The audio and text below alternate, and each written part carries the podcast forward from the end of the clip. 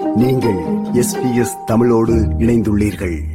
உலக வரலாற்றில் மிகவும் வெப்பமான ஆண்டாக இரண்டாயிரத்தி இருபத்தி மூன்று அறியப்பட்டுள்ளதாக ஐரோப்பிய ஒன்றியத்தால் நடத்தப்படும் காலநிலை மாற்றம் தொடர்பான சேவையான கொப்பனிக்கஸ் அறிவித்துள்ளது. ஆஸ்திரேலியாவின் பெரும் பகுதிகள் தொடர்ச்சியாக வெப்ப அலைகளை எதிர்கொண்டுள்ள சூழலில் இந்த அறிவிப்பு வெளியாகியுள்ளது.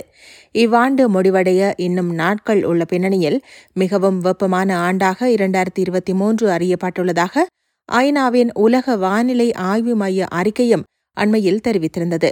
இதையடுத்து புவி வெப்பமயமாதலை தடுக்க அவசரமாக உரிய நடவடிக்கைகள் மேற்கொள்ளப்பட வேண்டும் என்ற கோரிக்கைகள் வலுத்துள்ளன.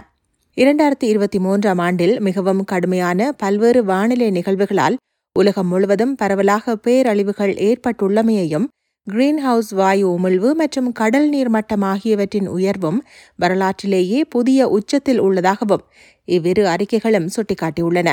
கடந்த ஜூன் மாதத்திலிருந்து ஒவ்வொரு மாதமும் அதிக வெப்பம் பதிவாகி வரும். அதே நேரம் வெப்பநிலை தொடர்பில் இதுவரை பதிவான ஆறு சாதனைகளை முறியடிக்கும் ஆண்டாக இரண்டாயிரத்தி இருபத்தி மூன்று அமைந்துள்ளதாக கொப்பனிக்கஸ் காலநிலை மாற்று சேவையின் துணை இயக்குநர் சமந்தா ஃபெகஸ் கூறினார். இந்த ஆண்டின் இதுவரையிலான உலகளாவிய சராசரி வெப்பநிலை தொழில்துறைக்கு முந்தைய காலத்தை விட ஒன்று புள்ளி நான்கு ஆறு டிகிரி அதிகமாக உள்ளதால் அதிகரிக்கும் வெப்பநிலைக்கு ஏற்ப வெப்ப அலைகள் மற்றும் வறட்சியின் தாக்கங்களும் கூடும் என சுட்டிக்காட்டியுள்ள அவர் வெகு விரைவில் நிகர பூஜ்ய உமிழ்வு இலக்கை அடைவது நமது காலநிலை அபாயங்களை நிர்வகிக்க ஒரு சிறந்த வழியாகும் என தெரிவித்துள்ளார். நவம்பர் மாதத்தை எடுத்துக்கொண்டால் மத்திய ஆசியா வட அமெரிக்கா ஆப்பிரிக்க நாடுகள் தென் அமெரிக்காவின் சில பகுதிகளில் வெப்பநிலை இயல்பை விட கணிசமாக அதிகமாக இருப்பதாக கொப்பனிக்கஸ் அறிக்கை கண்டறிந்துள்ளது.